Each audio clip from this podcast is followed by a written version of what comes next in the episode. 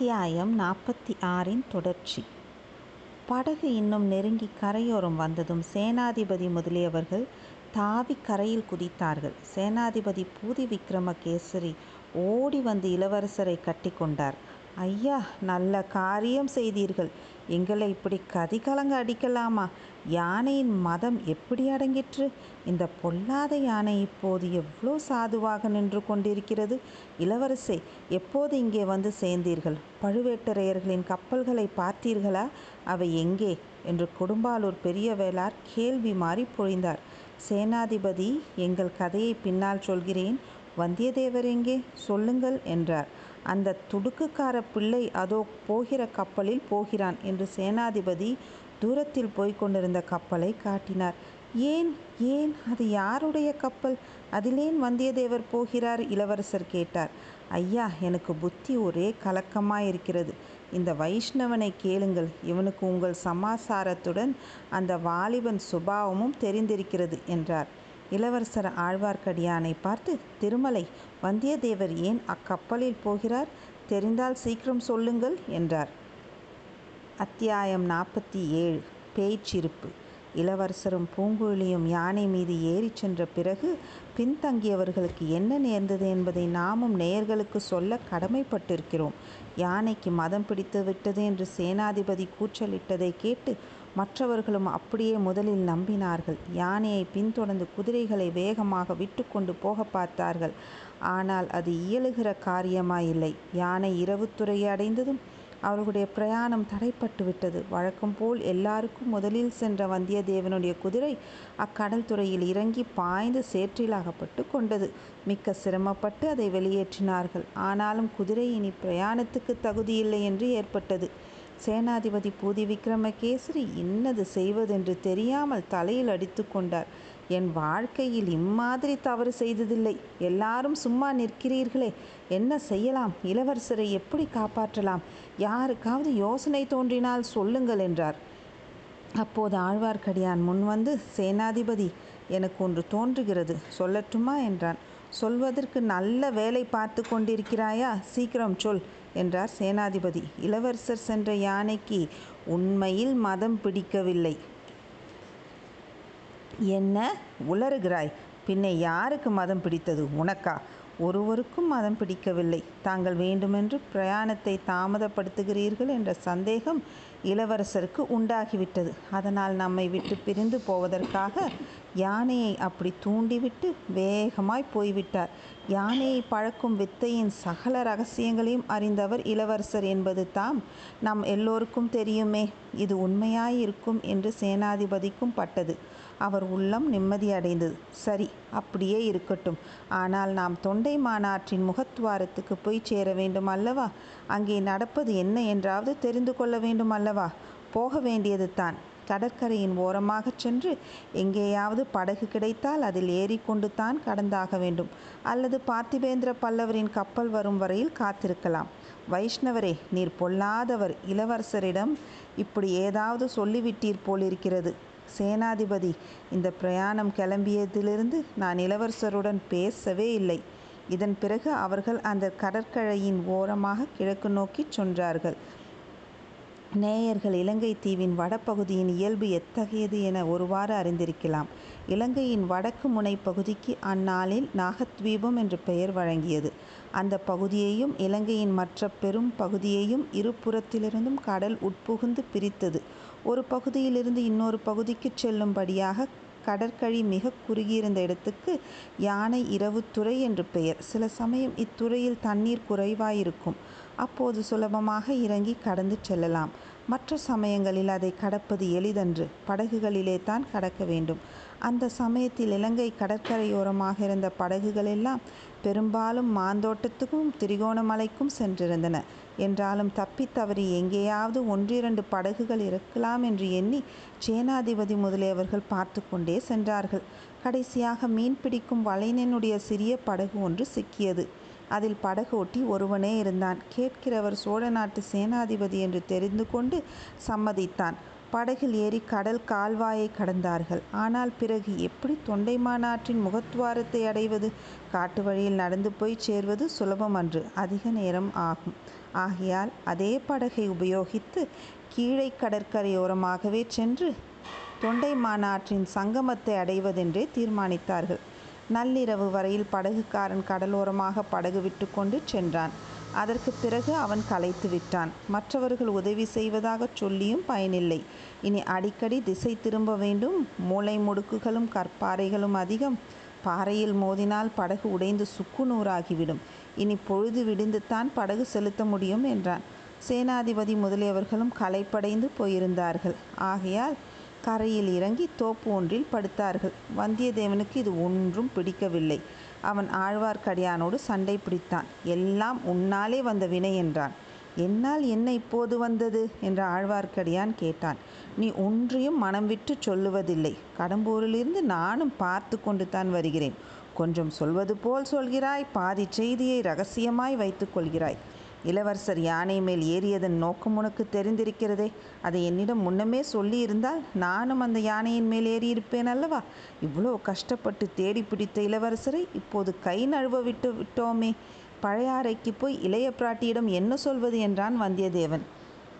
ஓலையை கொடுத்ததும் உன் கடமை தீர்ந்துவிட்டது. இன்னும் என்ன? என்றான் ஆழ்வார்க்கடியான். அதுதான் இல்லை. இளவரசரை இளைய பிராட்டியிடம் கொண்டு போய் சேர்த்த பிறகுதான் என்னுடைய கடமை தீர்ந்ததாகும். நீயே அதற்கு குறுக்கே நிற்பாய் போலிருக்கிறதே. இல்லையப்பா இல்லை. நான் குறுக்கே நிற்கவில்லை. நாளைக்கே நான் சேனாதிபதியிடம் விடை பெற்றுக்கொண்டு என் வழியே போகிறேன். உன் காரியம் முடிந்து விட்டது இளவரசரை பிடித்து கொடுத்தாகிவிட்டது என்று போக பார்க்கிறாயாக்கும். உன் பேரில் எனக்கு எப்போதுமே கொஞ்சம் சந்தேகம் இருந்தது. இப்போது அது உறுதியாகிறது. இவ்விதம் அவர்கள் சிறிது நேரம் சண்டை பிடித்து கொண்டிருந்த பிறகு தூங்கி போனார்கள். நன்றாக களைத்திருந்தபடியால் அடித்து போட்டவர்களைப் போல் தூங்கினார்கள். இவ்விதம் அவர்கள் சிறிது நேரம் சண்டை பிடித்து கொண்டிருந்த பிறகு தூங்கி போனார்கள். நன்றாக களைத்திருந்தபடியால் அடித்து போட்டவர்களைப் போல் தூங்கினார்கள். பல பலவென்று பொழுது விடியும் சமயத்தில் படகு வலிக்கும் சத்தம் கேட்டு ஆழ்வார்க்கடியான் முதலில் விழித்து கொண்டான். அவன் எதிரே தோன்றிய காட்சி அவனை திடுக்கிட செய்தது. கடலில் கொஞ்ச தூரத்துக்கு அப்பால் பாய்மரம் விரித்த மரக்கலம் ஒன்று நின்று கொண்டிருந்தது. அது பயணப்படுவதற்கு ஆயத்தமாக நின்றதாக நன்கு தெரிந்தது. அந்த மரக்கலத்தை நோக்கி கரையிலிருந்து ஒரு படகு போய்க் கொண்டிருந்தது. அதில் படகுக்காரனை தவிர மூன்று பேர் இருந்தார்கள். அந்த படகு முதல் நாள் மாலை தங்களை ஏற்றி வந்த படகு படகுத்தான் என்று தெரிந்து கொள்ள ஆழ்வார்க்கடியானுக்கு அதிக நேரம் பிடிக்கவில்லை. அந்த மரக்கலம் எங்கிருந்து திடீரென்று கிளம்பிற்று என்பதையும் அவன் விரைவில் ஊகித்து கொண்டான். அவர்கள் படுத்திருந்த இடத்துக்கு பக்கத்தில் கடல் பூமிக்குள் குடைந்து சென்றிருந்தது. மரங்கள் அந்த இடத்தை மரங் மரங்கள் அந்த இடத்தை ஓரளவு மறைத்திருந்தன. அந்த குடாவிலே தான் அம்மரக்கலம் நின்றிருக்க வேண்டும். பொழுது விடிந்ததும் புறப்பட்டிருக்க வேண்டும். அத்தியாயம் நாற்பத்தி ஏழின் தொடர்ச்சி. அந்த மரக்கலம் யாருடையது? எங்கிருந்து வந்தது? எங்கே போவது? படகு எதற்காக கப்பலை நோக்கி போகிறது? அதில் இருப்பவர்கள் யார்? இவ்வளோ கேள்விகளும் ஆழ்வார்க்கடியானுடைய மனதில் மின்னலை போல் தோன்றி மறைந்தன. சேனாதிபதி சேனாதிபதி எழுந்திருங்கள் என்று கூவினான். சேனாதிபதியும் வந்தியத்தேவனும் மற்ற இரு வீரர்களும் திடுக்கிட்டு விழித்தெழுந்தார்கள். முதலில் கடலில் நின்ற பாய்மரக் கப்பல் அவர்கள் கண்ணில் தென்பட்டது. சேனாதிபதி ஓ அது சோழ நாட்டு கப்பல் தான். பழுவேட்டரையர்கள் அனுப்பிய கப்பலாகவே இருக்கலாம். இளவரசர் ஒரு வேளை அதில் போகிறாரோ என்னமோ. ஐயோ தூங்கி போய்விட்டோமே என்ன பிசகு செய்தோம்? என்றார். பிறகு படகு எங்கே? போய் கப்பலை பிடிக்க முடியுமா? என்று பார்க்கலாம் என்றார். அதற்குள் படகு சென்று கொண்டிருப்பதும் அவர் கண்ணில் படவே அடடே அதோ போகிறது நாம் வந்த படகு அல்லவா? அதில் ஏறி போகிறவர்கள் யார்? அடே படகுக்காரா? நெல் நெல் என்று இறைந்தார். படகுக்காரனின் காதில் விழுந்ததோ என்னமோ தெரியாது. அவன் படகை நிறுத்தவில்லை. மேலே செலுத்து கொண்டு போனான். இதையெல்லாம் பார்த்து கொண்டும் கேட்டுக்கொண்டும் இருந்த வந்தியத்தேவன் அந்த கப்பலில் இளவரசர் போகிறார் என்று சேனாதிபதி கூறியது அவன் செவி வழியாய் புகுந்து மனதில் பதிந்தது. அதற்கு பிறகு வேறு எந்த நினைவிற்கும் அவன் மனதில் இடம் இருக்கவில்லை. அவன் செய்ய வேண்டியது என்னவென்பதை பற்றி தான் ஏதேனும் சந்தேகம் உண்டா? அவன் கால்களுக்கு கட்டளையிட வேண்டிய அவசியம்தான் உண்டா? இல்லவே இல்லை. அடுத்த நிமிஷத்தில் அவன் கடலில் பாய்ந்து இறங்கினான். அலைகளை தள்ளிக்கொண்டு அதிவேகமாகச் சென்றான். நல்ல வேளையாக கடலோரத்தில் அங்கே தண்ணீர் அதிகமில்லை. ஆகையால் அதிசீக்கிரத்தில் வெகு தூரம் போய்விட்டான். படகின் அருகிலும் சென்று விட்டான். தண்ணீரின் ஆழம் திடீரென்று அதிகமாகிவிட்டது. தத்தளிக்கும் நிலை ஏற்பட்டது. ஐயோ நான் முழுகிச் சாகப் போகிறேன். என்னை காப்பாற்றுங்கள் என்று கத்தினான். படகில் யாரோ சிரிக்கும் சத்தம் கேட்டது. பிறகு சிலர் பேசும் குரல்கள் கேட்டன. படகு நின்றது. படகுக்காரன் குனிந்து கை கொடுத்தான். வந்தியத்தேவன் படகில் ஏறி உட்கார்ந்தான். படகு மேலே சென்றது. படகிலே இருந்தவர்கள் வந்தியத்தேவன் ஆராய்ந்து பார்த்தான். ஒருவன் தமிழ்நாட்டானே இல் அல்ல. அரபு நாட்டான் போல காணப்பட்டான். அவன் எப்படி இங்கு வந்தான் என்று வியப்புடன் மற்ற இருவரையும் பார்த்தான். அவர்கள் முகத்தில் பாதியை மறைத்து முண்டாசு கட்டி கொண்டிருந்தார்கள். ஆனாலும் தமிழ்நாட்டவர்கள் என்று தெரிந்தது அது மட்டுமன்று பார்த்த முகங்கா முகங்களாகவும் காணப்பட்டன. எங்கே எங்கே பார்த்தோம் இவர்களை? ஆ நினைவு வருகிறது. பார்த்திபேந்திர பல்லவனுடைய தம் பல்லவனுடைய தம்பலையிலிருந்து திரும்பி வந்தவர்கள் அல்லவா இவர்கள்? ஆழ்வார்க்கடியான் இவர்களைத்தானே இளவரசரை கொல்ல வந்தவர்கள் என்று சொன்னான். ஓஹோ இவர்களில் ஒருவனை வேறொரு இடத்தில் கூட பார்த்திருக்கிறோமே. மந்திரவாதி ரவிதாசன் அல்லவா இவன்? ஆந்தை கத்துவது போல் கத்திவிட்டு பழுவூர் ராணியை பார்க்க வந்தான் அல்லவா இவன்? சரி சரி இளவரசர் கப்பலில் இருப்பது தெரிந்து தான் இவர்கள் இவர்கள் அதில் ஏறிக்கொள்ளப் போகிறார்கள். ஆஹா இளவரசர் போகும் வழியில் இது ஒரு அபாயமா? நாம் அவசரமாய் ஓடி வந்து இந்த படகை பிடித்து ஏறியது நல்லதாக போயிற்று. படகு போய்கொண்டிருந்தது மரக்கலத்தை நெருங்கி கொண்டிருந்தது. படகில் இருந்தவர்கள் மௌனம் சாதித்தார்கள். வந்தியத்தேவனால் மௌனத்தை பொறுக்க முடியவில்லை. பேச்சு கொடுத்து பார்க்க விரும்பினான். நீங்கள் எங்கே போகிறீர்கள்? என்று கேட்டான். தெரியவில்லையா? அதோ நிற்கும் கப்பலுக்கு போகிறோம் என்றான் மந்திரவாதி. பாதி மூடியிருந்த வாயினால் அவன் பேசிய குரல் பேயின் குரலைப் போலிருந்தது கப்பல் எங்கே போகிறது? என்று வந்தியத்தேவன் கேட்டான். அது கப்பலுக்கு போன பிறகுதான் தெரிய வேண்டும் என்றான் ரவிதாசன். மறுபடியும் படகில் மௌனம் குடிகொண்டது. வெளியில் கடலின் ஓங்கார நாதம் சூழ்ந்தது. இப்போது மந்திரவாதி ரவிதாசன் மௌனத்தை கலைத்தான். நீ எங்கே அப்பா போகிறாய்? என்று கேட்டான். நானும் கப்பலுக்குத்தான் போகிறேன் என்றான் வந்தியத்தேவன். கப்பலுக்கு போய் பிறகு எங்கே போவாய்? அது கப்பலில் ஏறிய பிறகுதான் தெரிய வேண்டும் என்று பாடத்தை திருப்பி படித்தான் வந்தியத்தேவன். படகு கப்பல் அருகில் சென்றது. மேலே இருந்து ஒரு ஏணி கீழே இறங்கியது. அதில் ஒவ்வொருவராக ஏறி சென்றார்கள். ஏணி மேலே போவதற்குள் வந்தியத்தேவன் அதில் தொத்திக் கொண்டான். கப்பலின் மேல் தளத்தில் ஏதோ பேச்சு நடந்தது. அவனுக்கு புரியாத பாஷையாக தொனித்தது. வந்தியத்தேவன் இன்னும் துரிதமாக ஏணியின் மீது ஏறி கப்பலின் தளத்தில் குதித்தான். குதித்தவுடனே எங்கே இளவரசர்? என்று இறைந்து கொண்டு சுற்றுமுற்றும் பார்த்தான். சுற்றிலும் அவன் பார்த்த காட்சி அவனுடைய இரும்பு நெஞ்சத்தையும் சிறிது கலக்கிவிட்டது. அவனை சுற்றிலும் பயங்கர ரூபமுள்ள அரபு நாட்டு மனிதர்கள் நின்றார்கள். ஒவ்வொருவனும் ஒரு ராட்சதனைப் போல் தோன்றினான். எல்லாரும் அவனை வெறித்து பார்த்து கொண்டு நின்றார்கள். அவனுடைய கேள்விக்கு யாரும் பதில் சொல்லவில்லை. ஏதோ பெரிய தவறு செய்துவிட்டோம் என்ற உணர்ச்சி வந்தியத்தேவன் உள்ளத்தில் உதித்தது. அது சோழ நாட்டு கப்பல் அல்ல இருக்க முடியாது. இதில் உள்ளவர்கள் தமிழ் மாலுமிகள் அல்ல.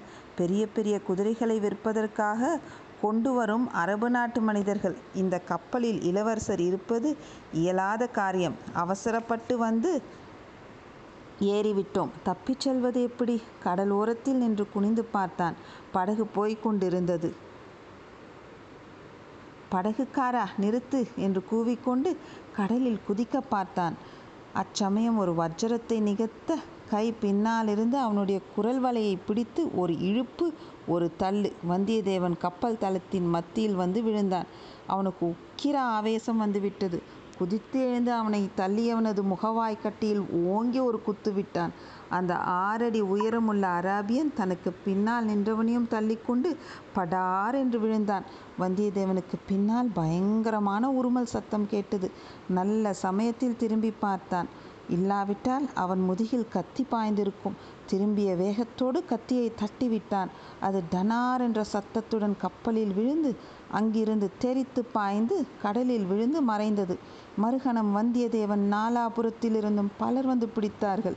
பிடித்தவர்கள் புரியாத பாஷையில் ஏதேதோ பேசிக்கொண்டார்கள் அவர்களுடைய தலைவன் அதிகார குரலில் கட்டளையிட்டான். உடனே மணிக்கயிறு கொண்டு வந்து வந்தியத்தேவனுடைய கால்களையும் கைகளையும் கட்டினார்கள். கைகளை உடம்போடு சேர்த்து பிணைத்தார்கள். பின்னர் நாலு பேராக அவனை தூக்கி கொண்டு கீழ்த்தளத்துக்கு போனார்கள். போகும்போதெல்லாம் உதைத்து திமிரி விடுவித்து கொள்ள வந்தியத்தேவன் முயன்றான். அந்த முயற்சி பலிக்கவில்லை.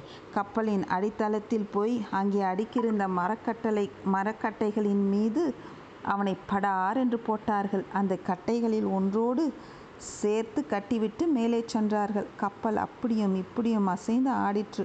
கப்பல் தன் பிரயாணத்தை தொடங்கிவிட்டது என்று வந்தியத்தேவன் அறிந்தான்.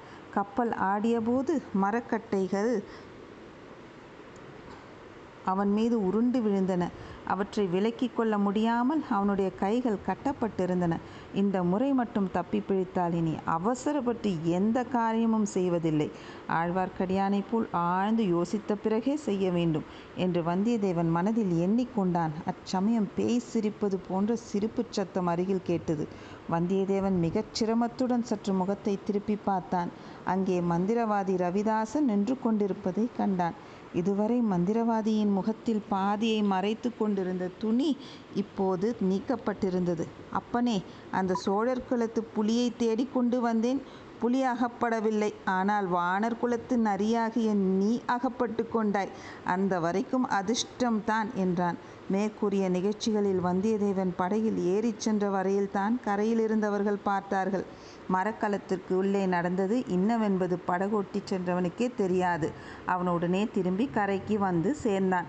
சேனாதிபதி முதலியவர்கள் படகில் ஏறிக்கொண்டார்கள். இனி அந்த மரக்கலத்தை தொடர்ந்து போய் பிடிக்க முடியாது என்ற தீர்மானத்துக்கு அவர்கள் வந்திருந்தார்கள். ஆகையால் தொண்டை மாநாட்டின் சங்கமத்துக்கு போய் பார்க்க அவர்கள் எண்ணினார்கள்.